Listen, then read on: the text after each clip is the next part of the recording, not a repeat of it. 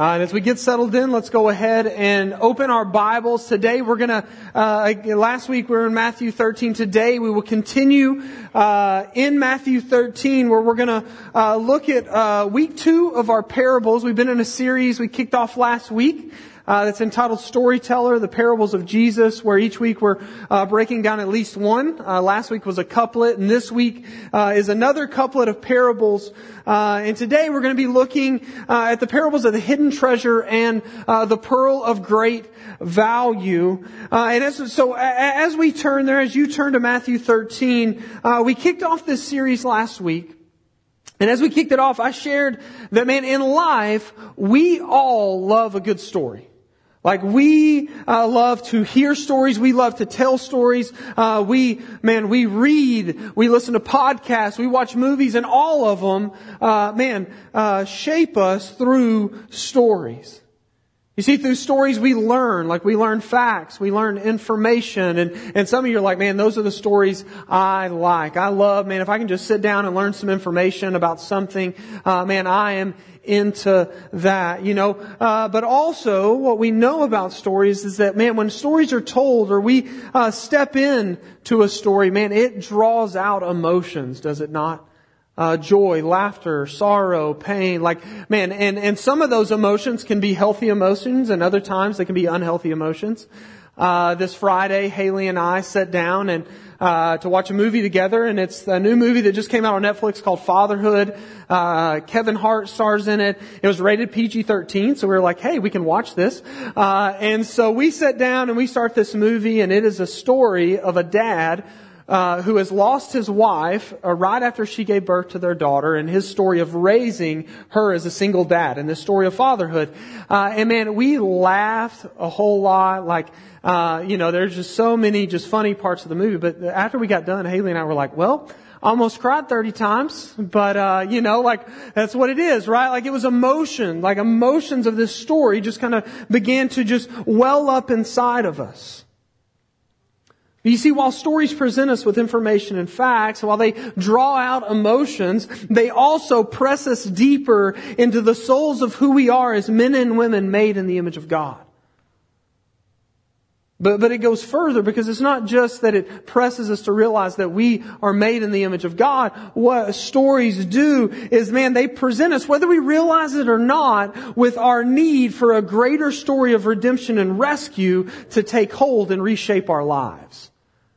Like every single story is, is producing, man, this need, the realization that we need to depend on uh, someone else for our redemption and rescue.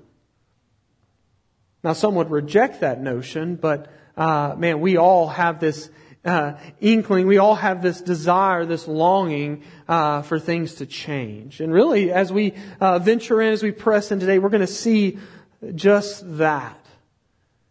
You see, when we think about this need, this greater story of redemption and rescue, this is what we get in the gospel of Jesus. But this is also what we find Jesus does this by speaking through parables. You see, these stories, they point us to the kingdom of God where the very word Jesus put on flesh so that he might come and rescue a people by the giving of what? By the giving not of information and facts, not simply to draw up our emotions, but to give himself. And so essentially, I gave us a working definition last week. A parable is a story that's told that's taken from everyday life with the goal of drawing us into its simple and yet at times very, uh, very, very much profound strangeness. Sometimes you read them and you're like, what does this mean? What is it even talking about? And what it's causing us to do is that we need to wrestle with the, its exact application for life in the kingdom of God. So last week we looked at the mustard seed where we saw that God's kingdom brings about extensive growth even though it might not come in the way we think, right? So Jesus came on the scene in a way no one thought. He wasn't born in a palace. He was born in what? In a manger.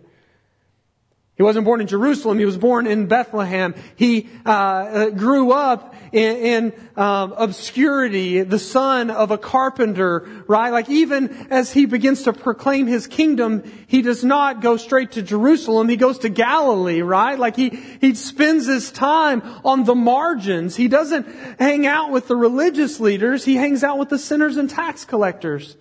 When he finally enters Jerusalem, right, like uh, in the end, he, he, his triumphal entry is not on a war horse, it's on a donkey. And then he, he brings about victory, not by the shedding of the other's blood, but by the giving of himself and the shedding of his own on the cross. And then we saw the story of the leaven, the parable of the leaven, which uh, the, the leaven of the gospel is hidden in the hearts of men and women, bringing life and transformation from the inside out. This leaven infuses and infiltrates the dough, and what we realize is we are to do the same, right? Like as, man, the leaven, the good news of the gospel infiltrates our lives, we are then to infiltrate and infuse the good news in daily life. It is to transform not only inwardly who we are, but outwardly how we live. I shared last week that Jen Wilkins says that while the mustard seed parable shows us the extensive growth of the kingdom, the parable of the leaven is showing us the intensive growth of the kingdom. And today we're going to continue with this kingdom narrative by looking at two parables that are similar, but not the same as those last week. So let's read now Matthew 13, 44 through 46. It says this. The kingdom of heaven is like a treasure hidden in a field, which a man found and covered up. Then in his joy, he goes and sells all that he has and buys that field. Verse 45, again, the kingdom of heaven is like a merchant in search of fine pearls, who on finding one pearl of great value went and sold all that he had and bought it. Okay, so again, these parables are similar to the two that we looked at last week, but what they do is they continue to help us build a better picture of what life in the kingdom is to be like. So last week we see that the kingdom is both extensive and intensive in its growth, but today we're going to be looking at the value of the kingdom, and what we're going to find is that value in the kingdom, or the value of the kingdom, is both immense and innumerable. What I mean by that is it's immense. It is just ever growing. It is, man, far more valuable than we probably think, but also it is innumerable in that it, it the value, it, it, we should give everything for it. You know, the value of the gospel is that, man, for all of eternity, it's not that, and I love, man, when we, when we think about like, what eternity will be when Jesus comes and makes all things new, a lot of times we think, well, the gospel will just end. The good news will have been. No, the good news will actually will continue to grow and expand and expand and expand. And for all eternity, we will ever be learning about the glory of this gospel. It is valuable. You can't put a number on it. I love what J.D. Greear, when talking about value, he said that in life, we value a lot of things. We put value and worth on a lot of things, but the value we place on something is shown by what you will give up for it. And so today as we get started, I, want you to take just a moment to think about something that you value immensely. And don't be too quick to just pick the real churchy answer, right? Like, I value Jesus. I value, you know, like, and just don't like, those are good things. And that's where, I mean, that's where our, you know, we want to hope, but something just made generic, like that you value immensely. Because I, I think that when, whenever we have to think about this, I think that statements like these of what we value and really processing that, I believe that they should make us a bit uncomfortable when we really press into them. Because you see, to value something, as Greear says, is what you will give up for it the amount of time you'll give up, the amount of energy you'll exude, the amount of love that you'll show, right? Uh, the amount, and we're gonna, uh, the amount of money that you will spend on it, the amount of worship that you'll give to it. And so with that criteria before us, when you think about your life right now, what's something that you value immensely? And as you think about that, where does the kingdom of God stand in terms of the value it holds in your life? Because, man, I believe that you can immensely value a lot of things that have no real worth at all. We value a lot of things that have no worth at all. I mean, if you don't believe me, like twice a year, for two weeks at a time, there's this thing called Round Top. You go out there, they got some cool stuff. But you go out there and man, people value, like, put a money number, like a, a, a dollar sign on things that I, that, that it's like, this is worth this much. I'm like, no, it's not worth that. You may value it as such, but it's not worth that, right? You picked that out of a field last week. Right? Like, the, it, it, it has no worth, and yet people will value it at, at insane levels. Guys, go in your garage. All the things, the trinkets, the toys that you've bought that you were like, oh, I value this, but you've never used it. It carries no worth to you. It's just rotting away. You ever tried to uh, throw away a craft that your kid made? Yeah, it's like it's like you're killing them. Our, one of our kids can make one mark on a piece of paper, put it to the side, make another mark, and then they'll go away. If we put those things in the trash can, we have to bury it under stuff, right? And then take the trash out. Cause they'll sniff it out. They'll come in and they'll open that thing up and they're like, hey, what did you do? We're like, well, it's just, you put one mark on it. No. That is a dragon. And you messed it up right? Like they'll take it out and they're like dust it off because they vow, like they have such worth. I'm like, no, it's, it's not worth anything. Right? Like, but we do that. We all do that. And while there are things that have little worth, there are other things in life that we value really highly that are worth something. What's something in your life that you've, maybe you've found, like my grandfather, he used to hunt for arrowheads. He had countless arrowheads, right? Like I have some in my office that I was able to keep. Like, but he, man, he loved, like he found those things. They were, like he loved looking at them and talking about, and he had even written, my grandmother had written like where he found them, like what creek bed he had found them.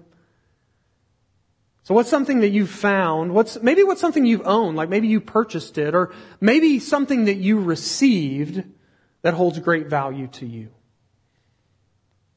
There's not many of us in here, so we can we can interact. So, what, what, what's something you found, own, or receive that holds great value? Wedding band, yeah.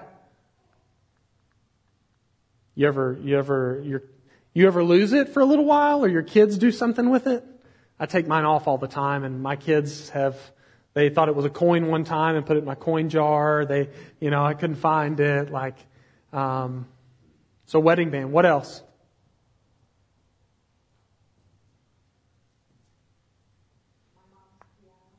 Yeah.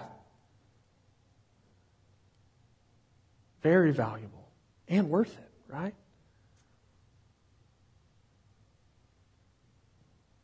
You know, some of you, it's like, well, you know, maybe you're like, I'm not going to say it because what's valuable to me may not be valuable and worth it to my spouse, right? Any of you have those things? You're like, this is really valuable to me, right? What else? What's valuable to you? Yeah, okay. So he has a football, right, that's autographed. Like, yeah. I mean, we all have those things, right? Either that we've purchased or that we've received, been given to us. And man, we value them. I think for me, and I, I brought them today, I told everyone, man, I'm getting super Baptisty, just really just bringing up props and stuff. Uh, this is normally why I don't do this, you know. I also told, I said, hey, if I start playing the guitar and singing, y'all just need to tell me, Kyle, one, you can't play the guitar. Two, you can't sing. So hey, let's be done. All right. But man, I brought two things that I value very highly and that are worth a lot to me. And so what I brought was I brought a set of C.S. Lewis books and uh, a pair of Converse shoes. And I think y'all, maybe, you know, some of you know why I value these, but um, uh, along with that. Like you could look at that, man, a random person would be like, why in the world would you put value on that stuff? Like whenever I, you know, if, if we were to sit down and talk and you begin to lay down, uh, lay out all the things you value, like, well, why in the world do you value that, right? Like, man, culture doesn't tell you to value a wedding band, right? Like, you know, hey man, if that piano's worth something or that football's worth something, just go ahead and get rid of it.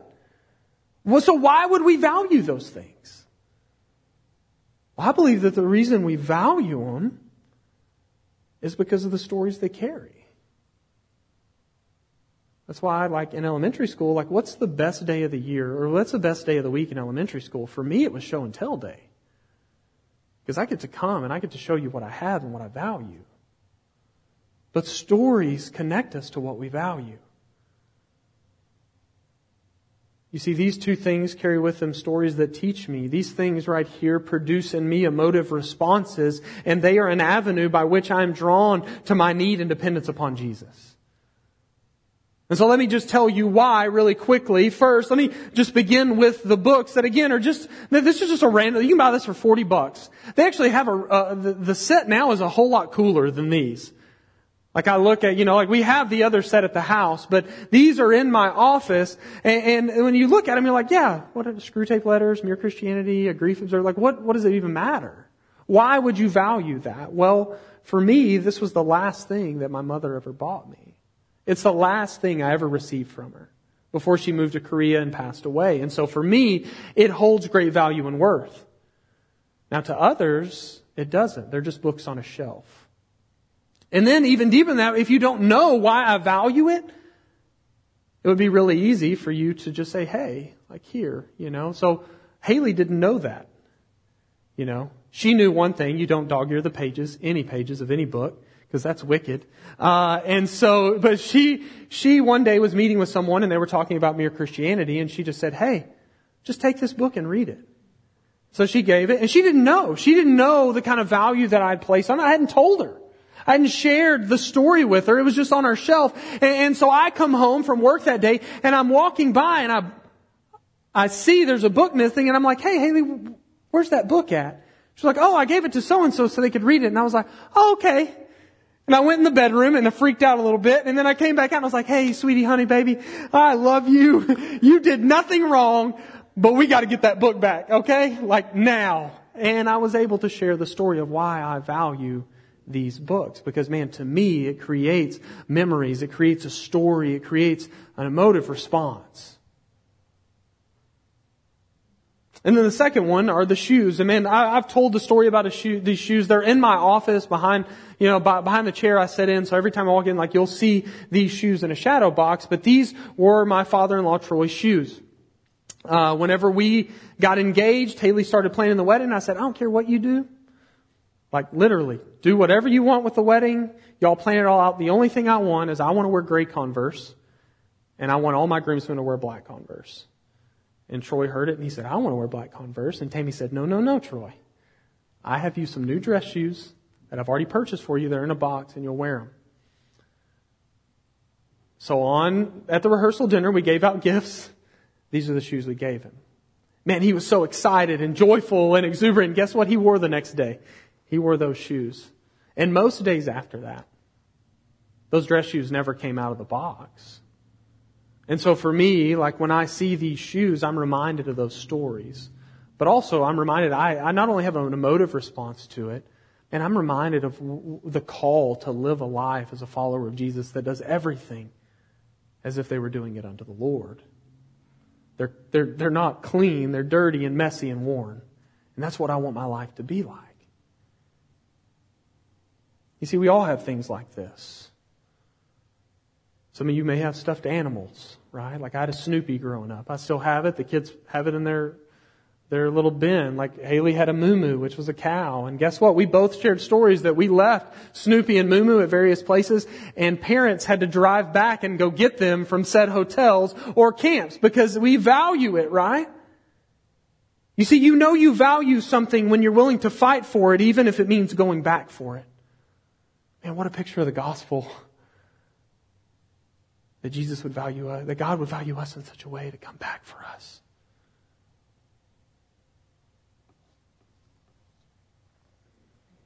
See, the point of these two parables today is to draw us to set our lives in such a way that we would see and experience the immense and innumerable value of the kingdom. And really, in doing so, we're going to kind of answer two really closely related questions. Question one is this Why should we give our lives for a kingdom we can't see? Goes back to the story of the leaven, right? Like, eh, man, the world around us say, man, why would you follow, why would you follow this kingdom? You can't see this kingdom. The world around us says, hey, the kingdom is in front of you. Look, buy this, do this, experience this, find pleasure here, right? Like value these things. Because it's here and now. Jesus says, no, my kingdom's not of this world, right? But it also, like we realize is like, while it's unseen, it's here. But why? Second question is, can the kingdom truly be the answer to our search for fulfillment? Why would we give it if it, we can't see it? And, and can it actually be the one answer we need? Can it answer our question and search for ultimate fulfillment? Maybe to, to simplify these into one, I said, man, is the value of the kingdom worth the, worth the cost of the kingdom? Because the reality is the kingdom costs. We're going to see in the parables today. What it costs is the giving of your life, not in an ultimate sense because Jesus did that, but in a laying down of yourself and the countless things you run to for value, identity, and life so that you might receive the one thing that holds true value, gives real identity and rewards through eternal life. For God's kingdom is the only thing that will ever find, that you will ever find that's cost is worth that this cost is worth it in light of the reward. So let's look at the first parable, the parable of the hidden treasure. I'll just read it again quickly. The kingdom of heaven is like a treasure hidden in a field, which a man found and covered up. Then in his joy, he goes and sells all that he has and buys that field. So again, Jesus is talking about the kingdom of heaven, which, man, as I've uh, studied the parables, it's so interesting and revealing that Jesus is more concerned with us understanding the value of the kingdom rather than explaining to us the next set of best practices that we should try if we hope to live differently. And I believe our goal oftentimes is just give me a set of practices, Jesus, but Jesus' goal is experience the value of the kingdom. And what Jesus says is that the kingdom is like a treasure hidden in a field. Again, it's moving back to the descriptors of hidden or unseen that we saw last week with the leaven. It is a treasure that has been strategically hidden due to its value. But going further, what we find in the story is that this hidden treasure was something that was not being looked for, but was found when a man randomly stumbles upon it. So what we see in the story is there's this guy, and he's walking through a field that's not his own, which raises so many questions. Like, why in the world? Like, why is he, he doesn't own that field. Like, that's trespassing. Why are you walking in someone else's field? But he's going along, and he trips, stumbles over something hard. Probably didn't feel very good, and so, you know, after likely a few choice words, which were caused by him stumbling, he realizes, he looks and sees that this is the most amazing and valuable treasure that he's ever seen in his life. This is a treasure that he desires to immediately have, for there's nothing like it in the world. And what this parable, as we read it, what it teaches us, this parable teaches us five things about grace. The first thing it teaches us is that the man stumbles upon it by accident. You see, in life, when met with God's grace, while very intentional on God's part, is not something we're looking for until it is revealed to us by way of us stumbling upon it. The reason this is true for all who come to know God's grace is because, man, the gospel, the good news of Jesus goes against our very nature. Because our nature is consumed with the worship of what? With the worship of me. I, apart from grace, I'm not looking, like, I, the only thing I'm looking for is what can revolve around my kingdom. And my kingdom is a place of cheap grace for myself and a immense wrath for others. Scripture says that we are enemies who may know of common grace, Romans chapter 1, right? Like the beauty of creation displays the glory of God so that none are without, no, no one's without excuse. But we are, we are enemies of God who know nothing of His sacrificial grace until we're met with it as we stumble along through life. You see, our nature is not to look for it. It is only by the richness of His mercy and grace that we find it. Secondly, upon, upon the realization of the value of the kingdom, what we see is that this, this grace is cause for what? It says it's cause for great joy. You see, God's grace revealed produces joy. Let me say that again. His grace revealed produces joy, not condemnation, not do better or be better joy. Joy that comes from the realization that while you are undeserving to receive God's love, He has given it to you as a gift to be treasured and what? And enjoyed. And so do you really believe this today? And if you say you do, is your life marked by joy? I shared this a couple of weeks ago, gave you kind of a challenge. Uh, man, you should ask yourself that very serious question. Should should, should it be a serious question? I think it should. Man, am I a joyful person? God, am I a joyful person? Like, do my actions exude joy? But if you want to go further, because again, we can really quickly deceive ourselves. Go up to someone else and say, hey, when, you ex- when you're around me, do you experience joy? Do you experience me as a joyful person or do you experience me as a complainer? A criticizer, a gossiper, uh, you know, uh, man, a Debbie Downer. Like, do you, do, do I exude God's joy? Not my joy, right? Because guess what? That's just masked happiness.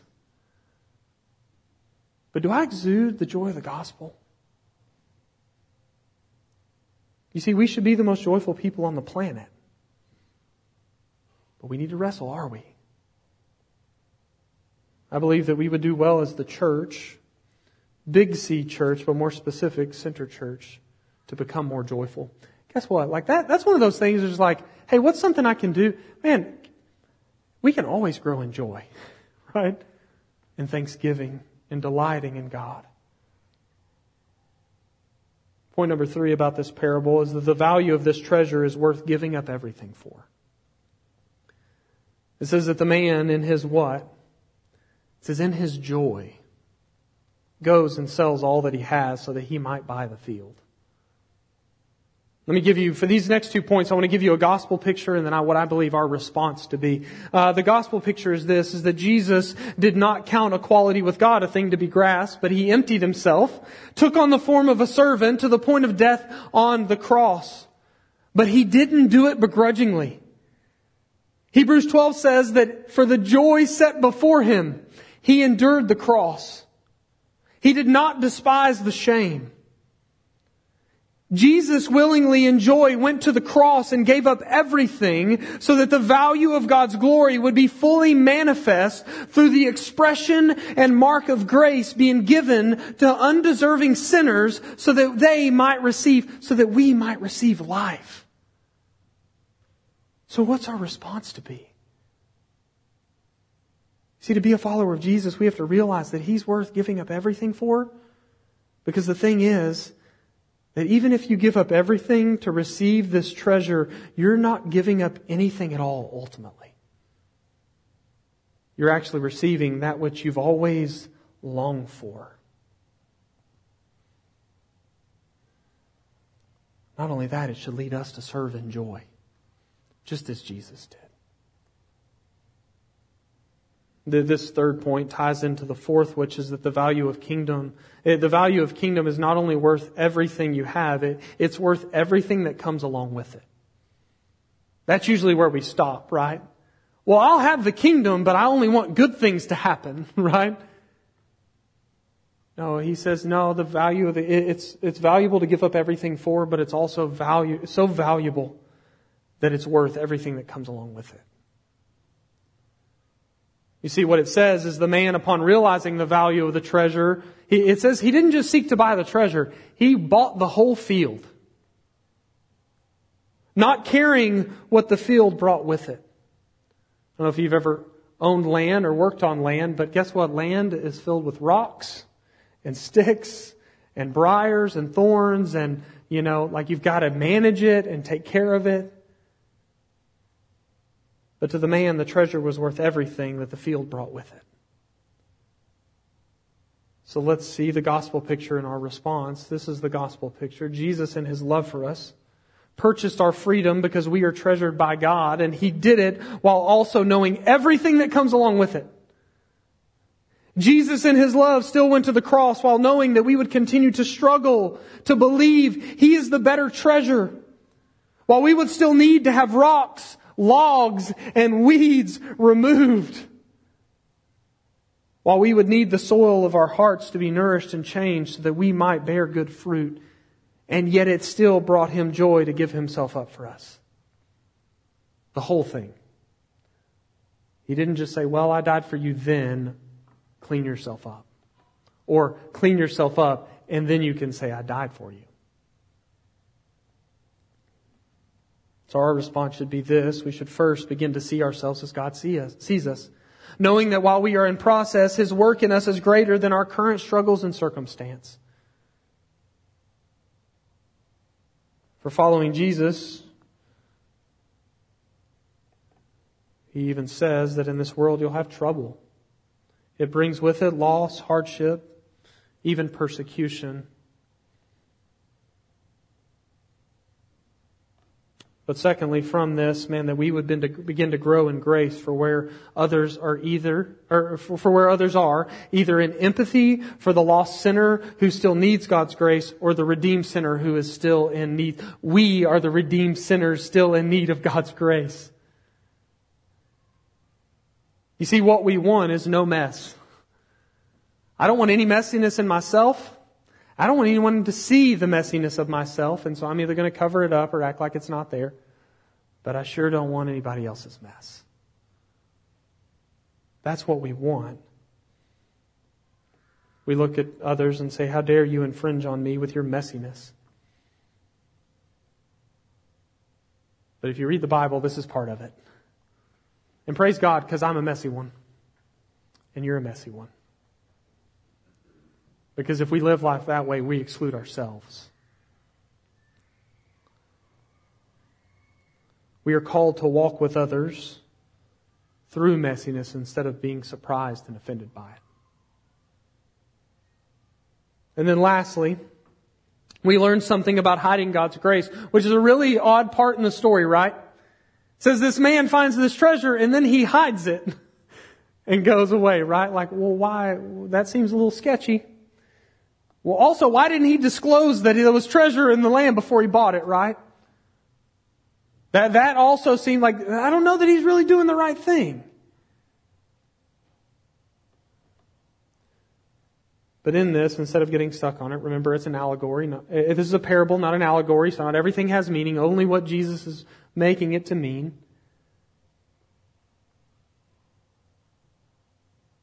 What Jesus is not saying in this parable is that we should hide our faith, that we should hide the kingdom from others. What he's trying to say ties into the treasure's worth in that you'll give everything for it. You see, we need to hide the good news inside so that we value nothing else. But we are also to know that as believers, our job is not to hide and hoard the kingdom, but to display and share the good news of the kingdom to others. And so this reality leads us into the second parable, which involves a pearl of great value. It says this in 45 and 46. Again, the kingdom of heaven is like a merchant in search of fine pearls, who on finding one pearl of great value went and sold all he had and bought it. Alright, so this parable, while in some ways similar to the previous one, is different in one major way. You see, while the parable of the treasure, the man stumbles upon something he was not in search of, here we have a professional pearl trader who is in search of the finest of pearls. And what we need to take note is that this searching aligns with the searching that is found in the hearts of us all. You see, we are all searching or seeking to worship or to give great value to something all the time. And so today, what are you seeking to place worship or value on? We are all, even the man in the parable that we just looked at, we are all on a quest of ultimate fulfillment. Stuart Weber says to this point that every human being is on a quest. Every choice that a person makes is somehow guided by his or her search for fulfillment. And before God breaks in, we simply do not know what we're searching for. This creates both a common reality and a common problem for all of us. The common reality is that we are all in search of some kind of pearl of great value. In Jesus' context, pearls were, they, they were of the highest value. The reason being is because, man, to get to a pearl, what do you have to do? You gotta dive down into the water, right? And at that point in time, technology is not as advanced. Like for us, like, like, I think they even have places where they just grow pearls, you know, like they just, like, you know, but like for, for them, like, man, it took time, it was dangerous, and so pearls, man, they carried a lot of value. And so only the wealthiest people had them. It's said that, that a majority of Cleopatra's worth was contained in two pearls. And if you took those two pearls and you did inflation to today's prices, it would be over $4 billion is what those two pearls were worth.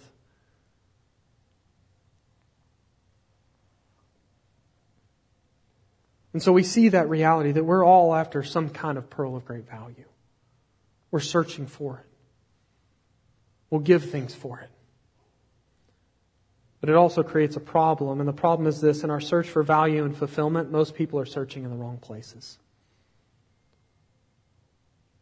Maybe some of you today are searching for it in wealth.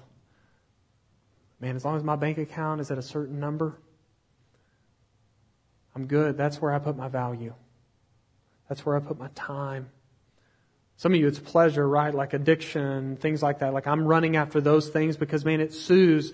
Man, I, I don't, you know, I, I, need fulfillment. I need, you know, something to help with this brokenness of my story. So I'm going to run to those things and I'm going to value those things because they give me worth for a moment. For some, it's power and the ruling over others. You know, for some, it's your image, right? I want to look a certain way and act a certain way and have people perceive me to be a certain way. So that I can feel good. I can feel like I have identity and value. For others, it's possessions, the house, the car, the clothes, right? And it doesn't even have to be nice clothes. Like I know for me, like it was just the style of clothes that I wore growing up, right? So looked a lot of different embarrassing ways, you know? Like I went through a lot of different weird phases, but for me, it was like, I don't care how much it costs. I want to look that way. Because when people see me, I want them to engage me for what I'm wearing, not who I am.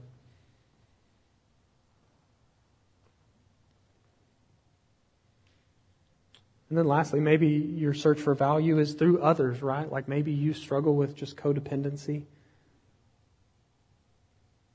Maybe you're not a good friend because, man, I just have to suck everything from everyone else so that I can feel the value I need to feel. But it never satisfies. And man, what it does, the only thing it'll do is it'll crush you and it'll crush others along the way. And so, in light of that, let's continue this parable. So, this man, he's been searching for the finest of pearls. And it says that he finds one of great value, but really, just great value doesn't go far enough. Like, great value is, I think, the, the off brand at Walmart maybe. Like, you know, so for us, it's like, oh, I guess the cheap, you know. it's what I grew up with. Like, it's the good stuff. Uh, you know, and so we, we can associate, like, but we can read those words and just kind of brush over it. But it's, it, it, I don't think the English does it good enough. Uh, in the Message Bible, it says flawless. Really, what he's saying, it, there's no number that you could put on how valuable this pearl is. It's priceless.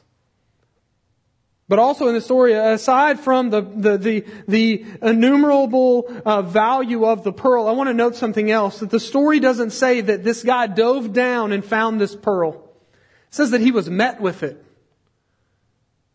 This pearl caught his eye. You see, this pearl was likely owned by another, which again is a picture of salvation. Because the gospel of redemption is not something that you can just search and find on your own. Now you can be searching, but apart from God's grace, you will, guess what? You will always make it about you and what you can do to earn it or be good enough for it. All the time. We will always make it about works-based righteousness if it's up to us.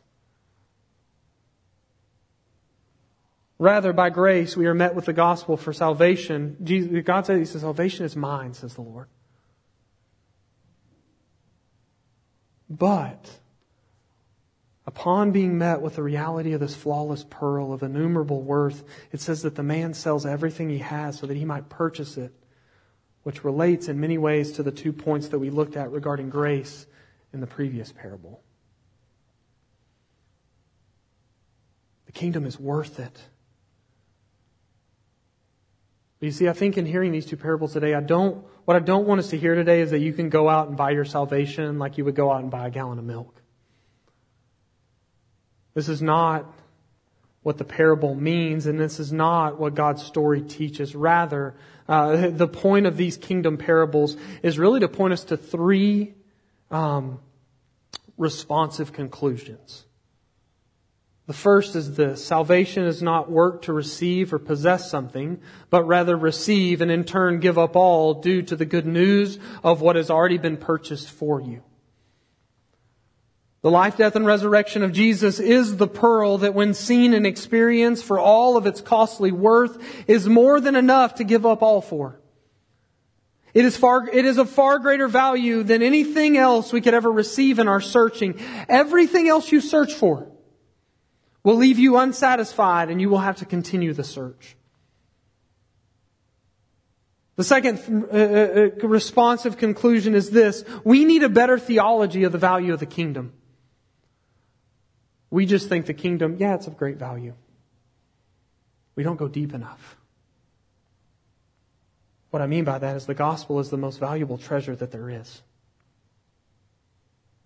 Do you believe that today? And if you believe it, do you live like it? And if you say you live like it, do you proclaim to others that it is the most valuable thing? And then lastly, since the kingdom of God is a present reality, the time to respond is not tomorrow or sometime in the future when you get ready to settle down or, or when you've gotten your act together. The time to respond to the gospel because the kingdom is a present reality is today. J.C. Ryle once said that tomorrow is the devil's day, but today is God's.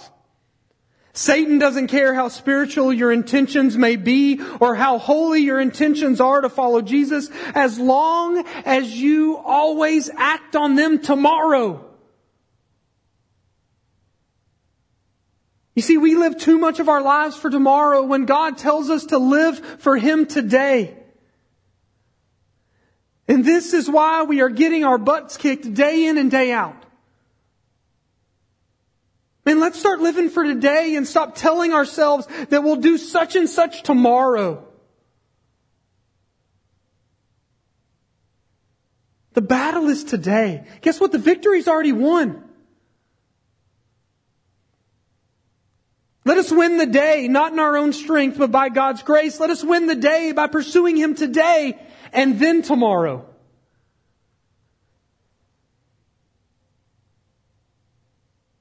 And so let us stop saying, well, tomorrow's Monday, which it is. So I'll start reading my Bible tomorrow. No, read your Bible today. Like read it today. Men, we're in Romans chapter 5 today. If you're on GroupMe, I've been sending out, here's the chapter we're on today. Women, you're somewhere in the New Testament. Read it today.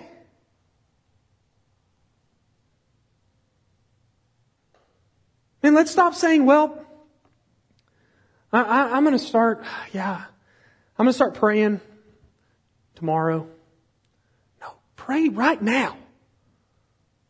Like today, like if you're hearing this and you don't know Jesus and you're like, man, I haven't given myself, I keep saying, well, when I get to this point or when my life looks this way or I've cleaned myself up this way or, you know, when I understand, no, it, it, today say, Jesus, I need you.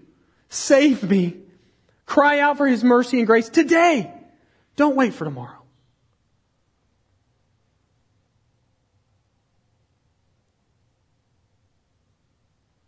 You know, stop saying, well, you know, I want to go to equip, but I just sleep through my alarm. No. It's just laziness. I'll go next week. No, go today.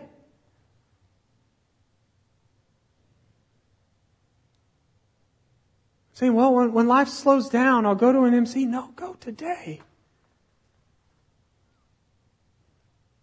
Like, I, I'm like, I'm not saying this out of frustration. And I want everyone to hear that. But we have something far greater to celebrate than the freedom that's found on the 4th of July. And it's today. And so I'm not condemning, I'm not saying, I'm just saying the reality of that is, is that we, like, on Black Friday, you'll wake up, right? You'll go get those sales. On the 4th of July, we're going to eat those hot dogs. We're going to shoot those fireworks. I'm going to let my kids stay up late. And it doesn't matter to us because, man, at times I think maybe we put value on that more than we do about gathering together.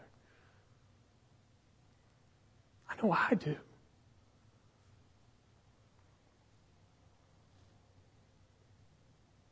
Let me continue. Like, like you know, even things like health, right? Like I'm like I can talk about physical like let's just like man, don't say, well, I'm gonna do this on this day, you know, no, just like let's just do it. Like like I, I haven't been eating gluten, I want to eat some gluten. But like we just had to finally say, no, we're not doing it. And we have reasons why. It's not just because we're like, hey, we want to do this. But I think one that gets looked over even more is emotional health. Man, if you feel really emotionally healthy, quit saying, well, I'll call a, I'll, I'll call a biblical counselor tomorrow. No, call him today. Like, do it. There's no shame in it. I go to counseling. Like, there's other people here that go to counseling. I'm not going to point them out. And what they would tell you is, man, it's good. It's hard, but it's good. We don't value stuff like that. And lastly, just one more because I think, man, Jesus talked about it more than anything else our finances, right? Well, I'll start tithing and giving whenever my finances get straight. Whenever, you know, I'll, I'll, no. Start now. Like, I'm not saying that that's because Dave Ramsey says that, right? Like, that's what the Bible says.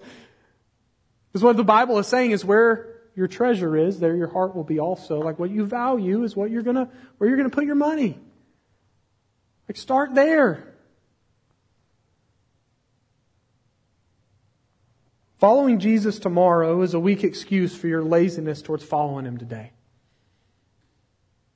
That may sound blunt, but that's what it is. Following Jesus tomorrow is a weak excuse for your laziness towards following Him today. And so today, what do you value most? What you value most is what you think about the most, what you talk about the most, where your energies of your life run to for identity, fulfillment, and life. Is it the kingdom of God or the kingdom of self? Today, where is your life hidden? Is it in Christ or in the treasures and trinkets of the world? And what would need to change for your life to begin treasuring and displaying the kingdom? And then lastly, how is God calling you to live for Him today instead of pushing it off to tomorrow? That's the reality of where we're at. That's the reality of our daily wrestling. May we see the kingdom for the value it is. May we begin to spend more time understanding the kingdom of God rather than understanding the list of things that we think are going to make us better. Let's just reflect on His kingdom. And I think if you begin to reflect and learn about the kingdom of God and what the kingdom of God really is, you would live differently. You would live better. I'm not just talking about morality, like your life would be transformed. So I'm going to have the team come back up. And man, we're going to sing uh, a hymn that man calls calls us to uh, cry out to God and ask God to be our vision, that we would see as He sees, that we would uh, look towards the kingdom. Man, I want us to wrestle with those things. I want us to be honest and allow the Spirit to shape this time. And so, man, today continue to, man, ask yourself, ask the Spirit uh, to reveal areas in your life where you're looking to other kingdoms. Where, uh, uh, ask, where, looking and exposing where you're, you're hiding your life and other things. And then maybe, where, maybe you need to turn from the pushing off of, of things for tomorrow and say, no, I'm going to do that today.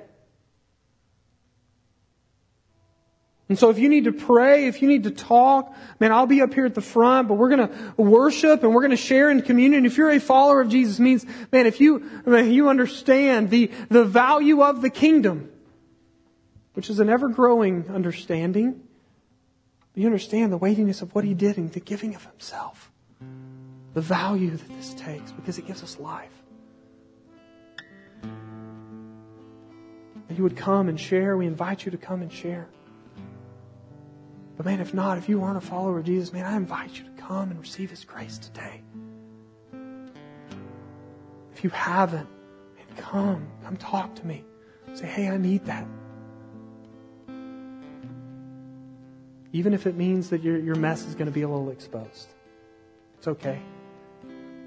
It's not only, it, it's worth the cost of everything, but it's worth everything that comes with it. So, God, we ask that you would reveal yourself in a mighty way. Shape what we value. May we value, may we value nothing above you. Reveal those areas where we run to for hope and security instead of you. God, transform us from the inside out. Give us eyes to see, ears that hear, and hearts that long to worship you with all that we are. For it is by your grace and grace alone. In Jesus' name, amen.